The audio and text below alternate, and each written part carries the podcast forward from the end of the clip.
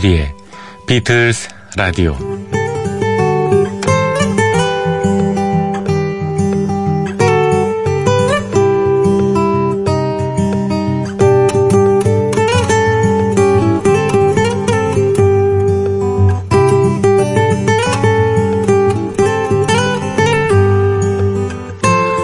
여러분 안녕하십니까? MBC FM4U 조피디의 비틀스 라디오 진행을 맡고 있는 MBC의 간판 프로듀서 조정선 프로듀서입니다.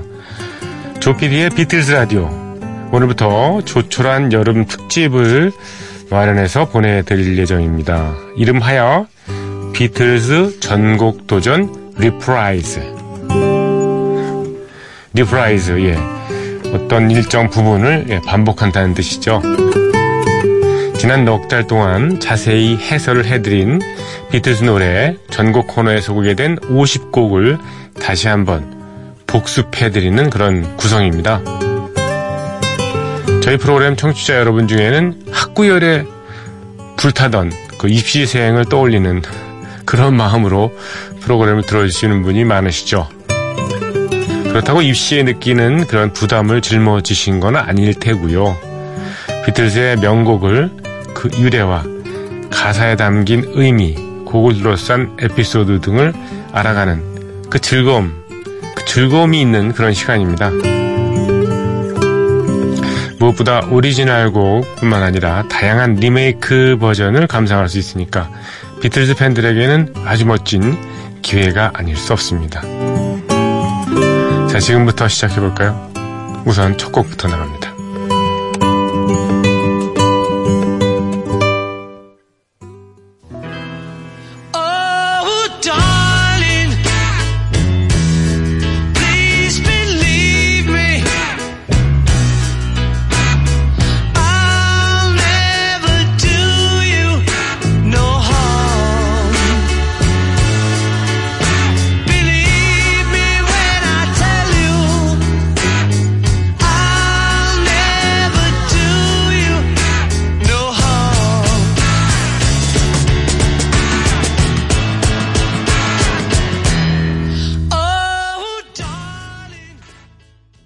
네, 비틀즈의 Oh Darling, 예, 에비로드 앨범에 수록된 곡을 제가, 어, 비틀즈 전국 도전 코너의 첫 곡으로 선곡을 했던, 음, 생각이 나네요. 예, 4월 9일이었죠. 어, 매일 한 곡씩 이때부터 이제, 예, 자세한 해설과 함께 들려드리겠습니다라고 선언을 했죠. 예, Oh Darling은 폴 맥카트니가 전곡의 작사, 작곡을 맡은 그런 노래입니다. Abbey Road 앨범에 수록된 노래고요. Abbey Road는 실질적인 비틀즈의 마지막 앨범이죠. 음, 그 후에 나온 음, Let It Be 앨범이 있었습니다만 녹음 자체로는 Abbey Road가 제일 마지막에 예, 레코딩 됐습니다. Oh Darling은 1969년 1월 27일 날 애플 스튜디오에서 리허설을 마쳤고요. 녹음은 어, 4월 20일 역시 Abbey Road 스튜디오에서 이루어졌습니다. 4월 26일, 7월 17일, 18일, 22일, 8월 8일, 8월 11일. 제가 이렇게 날짜를 나열로 이렇게 자세하게 해드릴 필요가 있는가는 잘 모르겠습니다만. 이렇게 엿새 동안 overdubbing, 그러니까, 예, 미진한 소리들을 입히는 예, 마지막 과정을 다 끝냈군요. 이 노래의 보컬을 들어보면 너무 처절하다는 느낌이 들잖아요. 경우에 따라서는 좀 부담스럽기까지 한데요. 리드 보컬인 폴 맥카트니가 평소와는 달리 좀 거친 소리를 내기 위해서 힘을 썼습니다.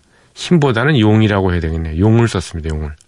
폴 맥카트니는 Oh Darling을 부르기 위해서 다른 멤버들보다 매일 일찍 스튜디오에 나왔다고 합니다. 그리고 매번 마음에 들지 않았는지 이렇게 투덜거렸대요. 아니야, 아니라고 이게. 아, 참, 내일 한번 더 해야 되겠네, 이렇게. 그렇지만 이 폴 맥카트니는 하루에 한 차례 이상은 이 노래를 부르지 않았답니다. 아니 이렇게 못했던 거죠. 만약에 에, 조 커커 같은 허스키 보이스를 에, 만들어 계속 노래를 해댔다면 아마 목이 상했겠을 거예요. 상했을 거예요. 그렇죠? 예. 조지 해리스는 오 달링을 이렇게 평했습니다.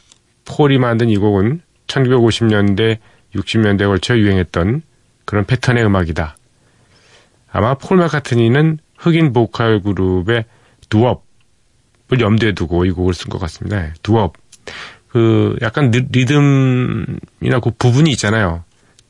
예, 오후 달리 리르 당당당당당당당당당당당당당당당당당당 이 부분이요. 이게 doo-wop이잖아요. doo-wop에서 자주 나오는 음. doo-wop doo-wop 이게 doo-wop입니다. 네. 폴이 얼마나 그 shout 창법으로 열창을 했는지 예, 조지 해리슨이 이렇게 얘기했어요. 폴이 얼마나 어, shout 창법으로 열창을 했는지 우리 백포칼은 하나도 안 들릴 정도였다니까 이렇게 예, 존 레논도 한마디 거들었습니다. Oh Darling은 아주 좋은 곡이지만 폴이 잘 부르지 못했다. 내가 노래했으면 더 잘 소화를 했을 텐데 나한테 잘 어울리는 노래야 이렇게 근데 보통 폴 맥카트니가 쓴 곡은 폴 맥카트니가 lead 보컬, 존 레논이 쓴 곡은 존 레논이 lead 보컬을 했으니까 뭐 존 레논한테 이 노래 불러 이렇게 기회가 돌아가지는 않았었겠죠. 이별을 고하는 여성에게 매달리는 청승맞은 남정네의 이야기. Oh, Darling. 어, 제가 4월 9일 날 이때는 예, 오리지널과 더, 더불어서 예, 코니 에빙슨의 그 재즈 버전으로 들려드렸는데 오늘은 다른 여성 가수의 재즈 버전으로 한번 준비를 했습니다. 어, 제니 에반스라고요. 잠깐만요. 예, 제니 에반스라고 어떤 여기 그 어. 띄워놨는데, 예, 예, 예. 제니 에반스, 1954년생이고요. 어, 영국에서 태어났고, 예, 원래는 부모를 독일 사람을 둔 재즈 뮤지션이군요. 오, 그래요? 예. 음. 그리고 뮌헨의, 어, 슈바빙. 뮌헨의 왜저 예술거리 있잖아요. 슈바빙이라고. 어, 그 거리에서 클럽에서 예, 어, 제니스 플레이스라는 재즈 클럽을 운영 중이랍니다. 되게 나오네요. 되게 다 나오네. 예. 하여튼, 예. 제니 에반스의 노래로 한번 이어 듣겠습니다.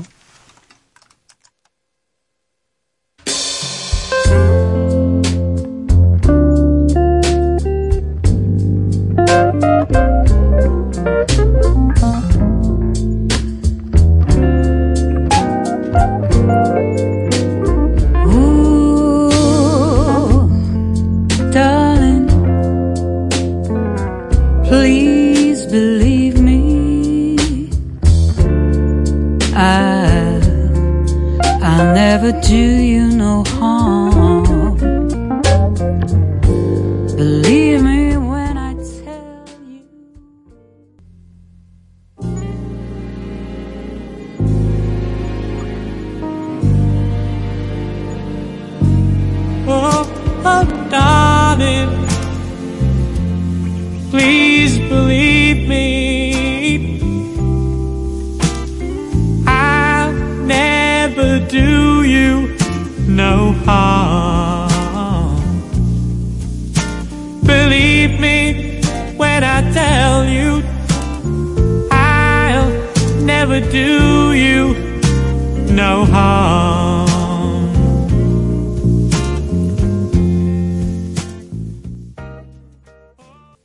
네, 잘 들으셨죠?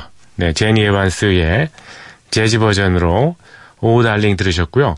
이어서 어, 비지스의 라빈 깁이 예, 어, 이어받았습니다. 바톤을 이어받아서 오, Oh Darling을 불렀는데 예, 뭐 잘 아시는 분 많으시겠죠. 예. 예, 조지 마틴이 70년대 말에 비지스가 한창 인기 있을 때 비지스뿐만 아니라 어, 피터 프램톤이나 이런 다른 가수들하고 같이 음악 영화를 하나 제작을 했습니다. 그 제목이 바로 음, 비틀스의 명반인 Sergeant Pepper's Lonely Hearts Club Band. 예. 거기에는 음, Sergeant Pepper's Lonely Hearts Club Band 오리지널 예, 수록곡도 들어 있었습니다만 이렇게 예, Abbey Road 앨범에 수록되어 있던 Oh Darling이라든가 뭐 여러 음악들도 같이 들을 수 있었습니다. 음, 괜찮네요, 뭐. 예. 근데 이 어, 오달링은 2배에도 많은 리메이크 곡이고요. 심지어는 뭐 클래식 버전으로 편곡된 곡도 많이 있는데, 어, 일단 넘어가겠습니다. 오달링만을 위한 시간은 아니니까. 어, 다양한 버전은 앞으로도 수개월, 수년 동안 계속 여러분한테 예, 선보이겠습니다. 자, 두 번째 곡입니다.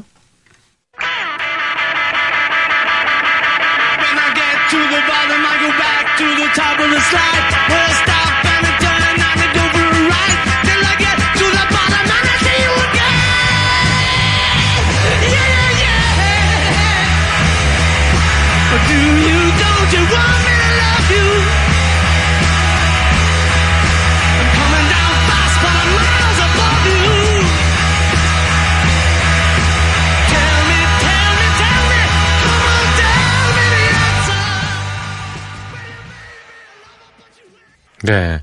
링고 스타의 절규까지 들렸습니다. I've got blisters on my fingers. 손에 물집 잡혔어.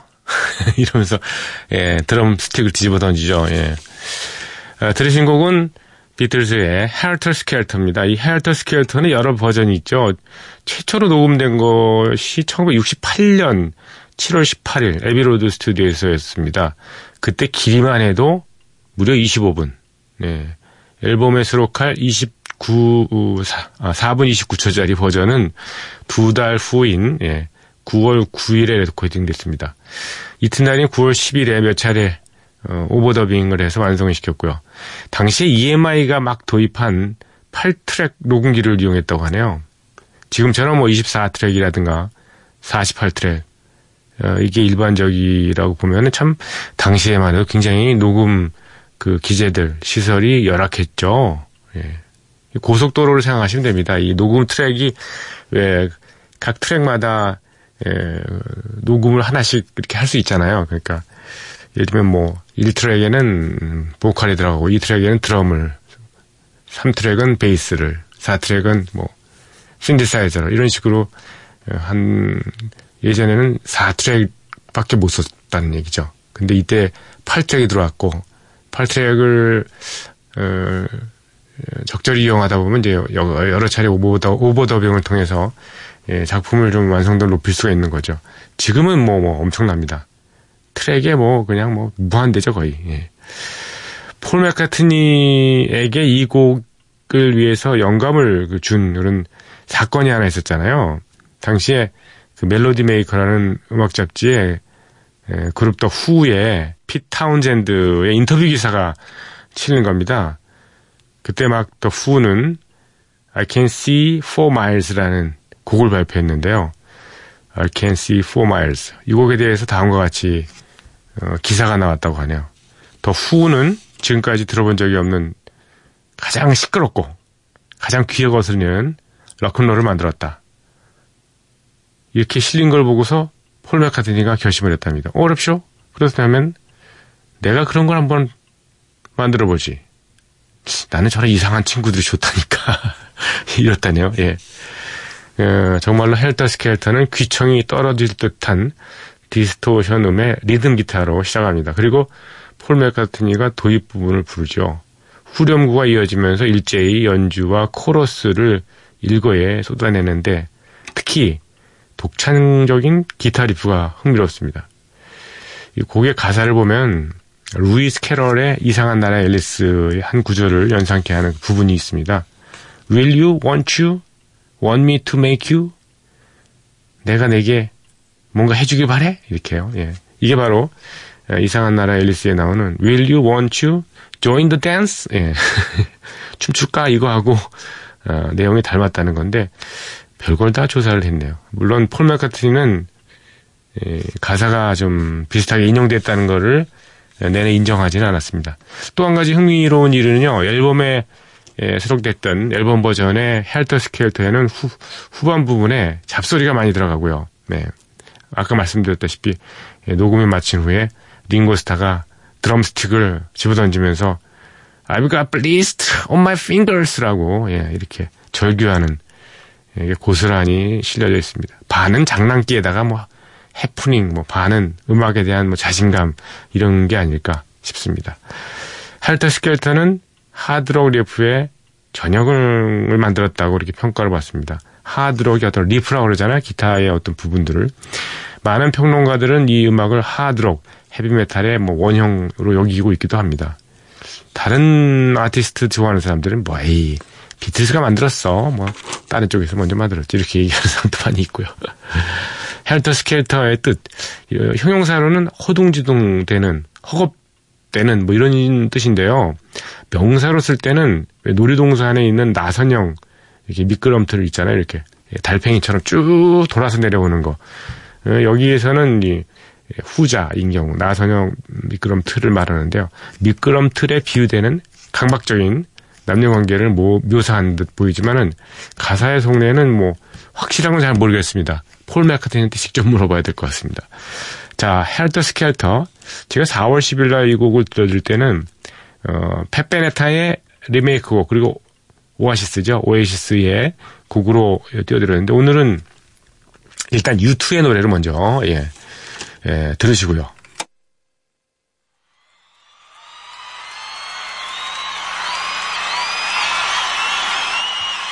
A song Charles Manson stole from the Beatles. We're still in the back. When you get to the bottom, you go back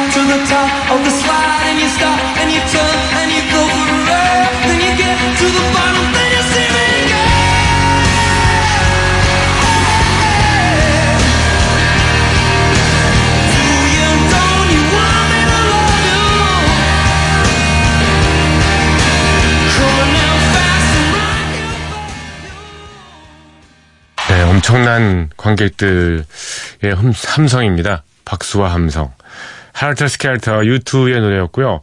좀 묘한 버전을 하나 제가 그 저희 MBC 자료실에서 발견을 했습니다.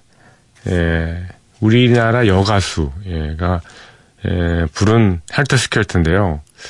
오, 그렇게 예, 실력이 밀리지 않는데요.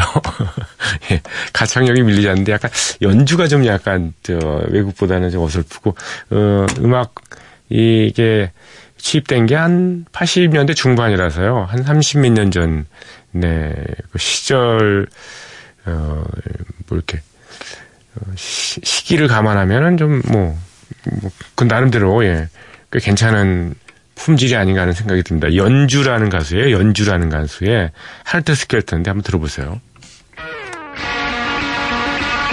내가 당신을 찾아갔던 어느 날 갑자기 당신은 나를 어쩔 줄 모르게 했어 나는 울면서 전화했어요 그대 예,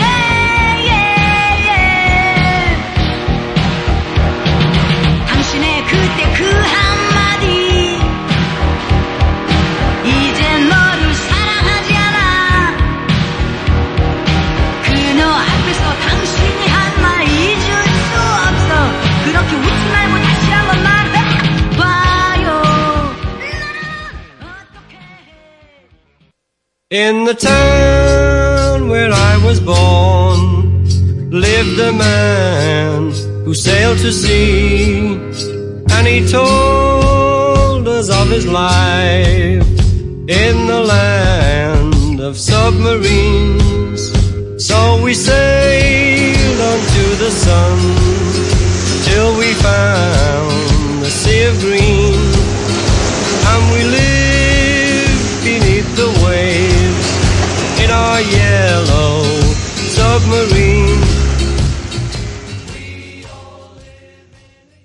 비틀즈가 연주한 노래 Yellow Submarine이었습니다. 여름 특집 예, 비틀즈 전곡 도전 reprise 편을 함께하고 계십니다. Yellow Submarine 세 번째 곡입니다. 예, 아이를 위한 동요 같은 이 노래 재미있는 구조를 띠고 있죠. 파도 소리, 탱크에서 뭐 뽀글뽀글 물거품이 올라오는 소리 같은 효과가 나옵니다. 배의 닻이 부딪히면서 올라가는 현장감도 신선하고요. 핸드 마이크를 소형 앰프에 꽂고 예, 선장이 이렇게 얘기하잖아요. Full speed ahead, Parker. Full speed ahead, Parker. 이렇게요. 예. 전속력으로 앞으로 달려라, 파커야. 뭐 이런 거 아닙니까? 예. 이 목소리는 예, 존 레논입니다. Yellow Submarine은 폴 맥카트니가 곡과 가사의 주요 부분, 부분을 쓰고요. 존 레논이 일부를 거들어준 그런 노래입니다. 에, 비틀즈 레파토리로는 드물게 링고스타가 리드 보컬이죠. 드물진 않고요. 뭐 꽤 많습니다. 링고스타가 리드 보컬인 경우가. 1966년 5월에 녹음됐어요. 에, 비틀즈의 정규 앨범, Revolver에 워낙 수록돼 있었는데 에, 하지만 싱글로는 Eleanor Rigby의 뒷면에 담겨졌습니다. 영국 차트에서는 1위를 휩쓸면서 어, 4주 동안이나 어, 1위 자리를 지켰고요. 미국에서는 빌보드 팝 차트 2위까지 올랐군요. 나중에 영국의 애니메이션 장편 영화 Yellow Submarine과 영화의 사운드트랙 음반의 제목으로 쓰여서 더욱 어, 유명해진 그런 예, 대기만성형 음악입니다. 당초 어린이를 위한 동요로 이 Yellow Submarine이 기획됐지만요. 이 곡은 당시 다양한 사회적인 혹은 정치적인 해석이 제기되기도 했습니다. 폴 맥카트니는 1960년대 중반에 여자친구인 제인 애셔의 집에서 살다시피 했는데 이때 이 곡에 대한 영감을 받았다고 전합니다. 그는 후에 Yellow Submarine에 대해서 이렇게 회상합니다. 저는 애셔의 다락방에 있는 침대에 들어 누워 있었어요. 링고를 위한 곡을 생각하고 있었는데 결국 이렇게 완성이 된 거지요. 음, 곡의 테마로 늙은 잠수함 선장의 얘기를 지어내게 됐습니다. 어린아이에게 에, 그가 어떻게 살았는지 이렇게 얘기하는 식으로 꾸몄죠. 이렇게 얘기를 했습니다. 1980년 인터뷰에서 존 레논도 이 Yellow Submarine에 대해서 덧붙였어요. Yellow Submarine은 대부분 폴의 작품이다. 도노반, 네, 포크 가수 있지 않습니까? 도노반이 가사 일부를 도왔다. 이렇게 얘기합니다. 폴 맥카트니하고 도노반은 굉장히 친하게 지냈던 에, 그런 관계입니다. 도노반은 가사 중에 Sky of Blue and Sea of Green 이 부분을 썼다고 합니다. 어, Sky of Blue and Sea of Green in a Yellow Submarine 이렇게 나가잖아요. 한때 이 곡은 마약에 대한 내용을 담았다고 오해를 사게 되었습니다. 하지만 폴 맥카트니가 절대 아니라고 부정을 한 바 있죠. 정말 정말이지 아이들을 위한 노래입니다. 언젠가 우연히 아이들이 이 노래를 즐겁게 부르는 장면을 맞닥뜨리면 얼마나 좋을까 그런 생각을 했습니다. 그게 답니다. 이렇게 그 이상의 불어난 의미가 담겨져 있다고 제발 해석하지 말아주세요. 이렇게 당부를 잊지 않았습니다. 혹자는 또 이렇게 오해를 하죠. 언젠가 세계대전이 일어나서 사람들이 비좁은 잠수함에 모여 살아야 하는 비참한 날이 올 거라는 그런 풍자를 담고 있다. 그것도 역시 착각은 자유라고 할 수 있겠죠. 네.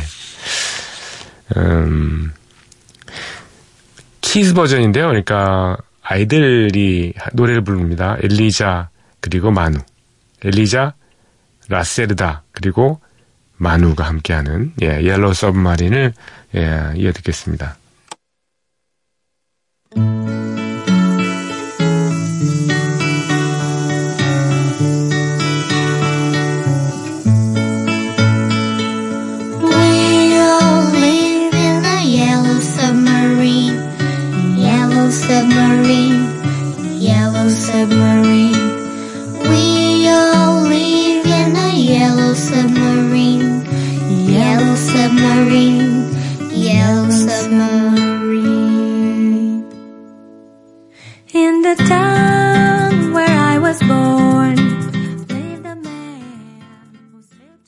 아이들 목소리는 언제 들어도 이렇게 기분을 명징하게 합니다. 명징하다는 표현이 너무 웃기네요.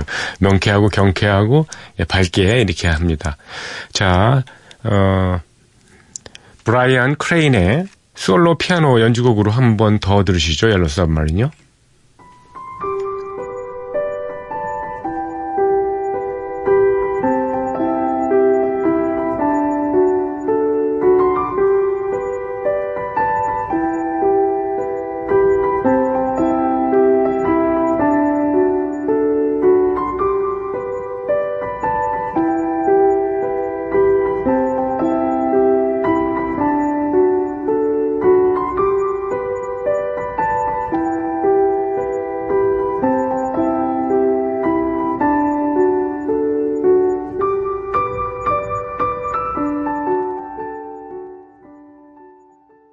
Yellow Submarine, 예, 브라이언 크레인의 예, 피아노 연주곡으로 이어드렸습니다.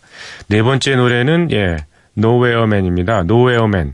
1965년 애비로드 스튜디오에서 역시 녹음된 작품이죠. 어디에도 없는 사나이. 혹은 어디에도 머물 곳이 없는 사나이라는 뜻입니다. 하지만 외로움에 지친 사나이로 번역이 되기도 하죠. 이게 제일 나은 것 같아요. 외로움에 지친 사나이. Nowhere Man은 존 레논이 100% 작사, 작곡을 한 걸로 알려져 있습니다. 존 레논의 회상에 따르면 에, 어느 날 밤에 밤을 새워가면서 최고의 가사를 만들려고 이렇게 애를 썼나 봅니다. 그런데 안 나와서 포기를 하고 잠자리에 들었답니다. 그때가 새벽 5시쯤 됐는데 누우니까 갑자기 제목과 가사, 멜로디가 단숨에 떠오르더라는 거죠. 그래서 Nowhere Man이 나온 게 된 건데 얼마나 완벽했으면 그가 쓴 가사는 레코딩 할 때까지 단 한 구절도 고쳐지지 않고 그대로 녹음이 됐다는 일화가 있습니다. 사실 이 노래는 그때까지 이어지던 비틀즈의 가사 컨셉이 일거에 바뀌는 계기가 된 노래이기도 합니다. 연애나 사랑이 주제가 된 게 아니라 나는 누구인가 하는 철학적인 문제가 다뤄졌거든요. 당시 존 레논의 개인 생활을 비춰보면은 그럴 만도 하지 않는가 그런 생각이 드네요. 비틀즈가 세계 최고의 엔터테인먼트 히트 상품으로 팔려 나가면 나갈수록 존 레논은 거기에 끊임없는 회의를 느꼈거든요. 게다가 의미 없는 결혼 생활에 대한 권태도 스스로를 돌아보는데 한 역할을 한 거죠. Nowhere Man 이 곡은 영국에서는 Rubber Soul 앨범의 수록곡으로 발표되었고요. 미국에서는 싱글로 나와서 1966년 봄 시즌에 팝차트 3위까지 올랐습니다. 그는 정말 어디에도 머물 곳 없는 외톨이입니다. 어디에도 없는 곳에 있으면서 누구에게도 도움이 안 되는 의미 없는 계획을 세우고 있어요. 이런 노래 가사입니다.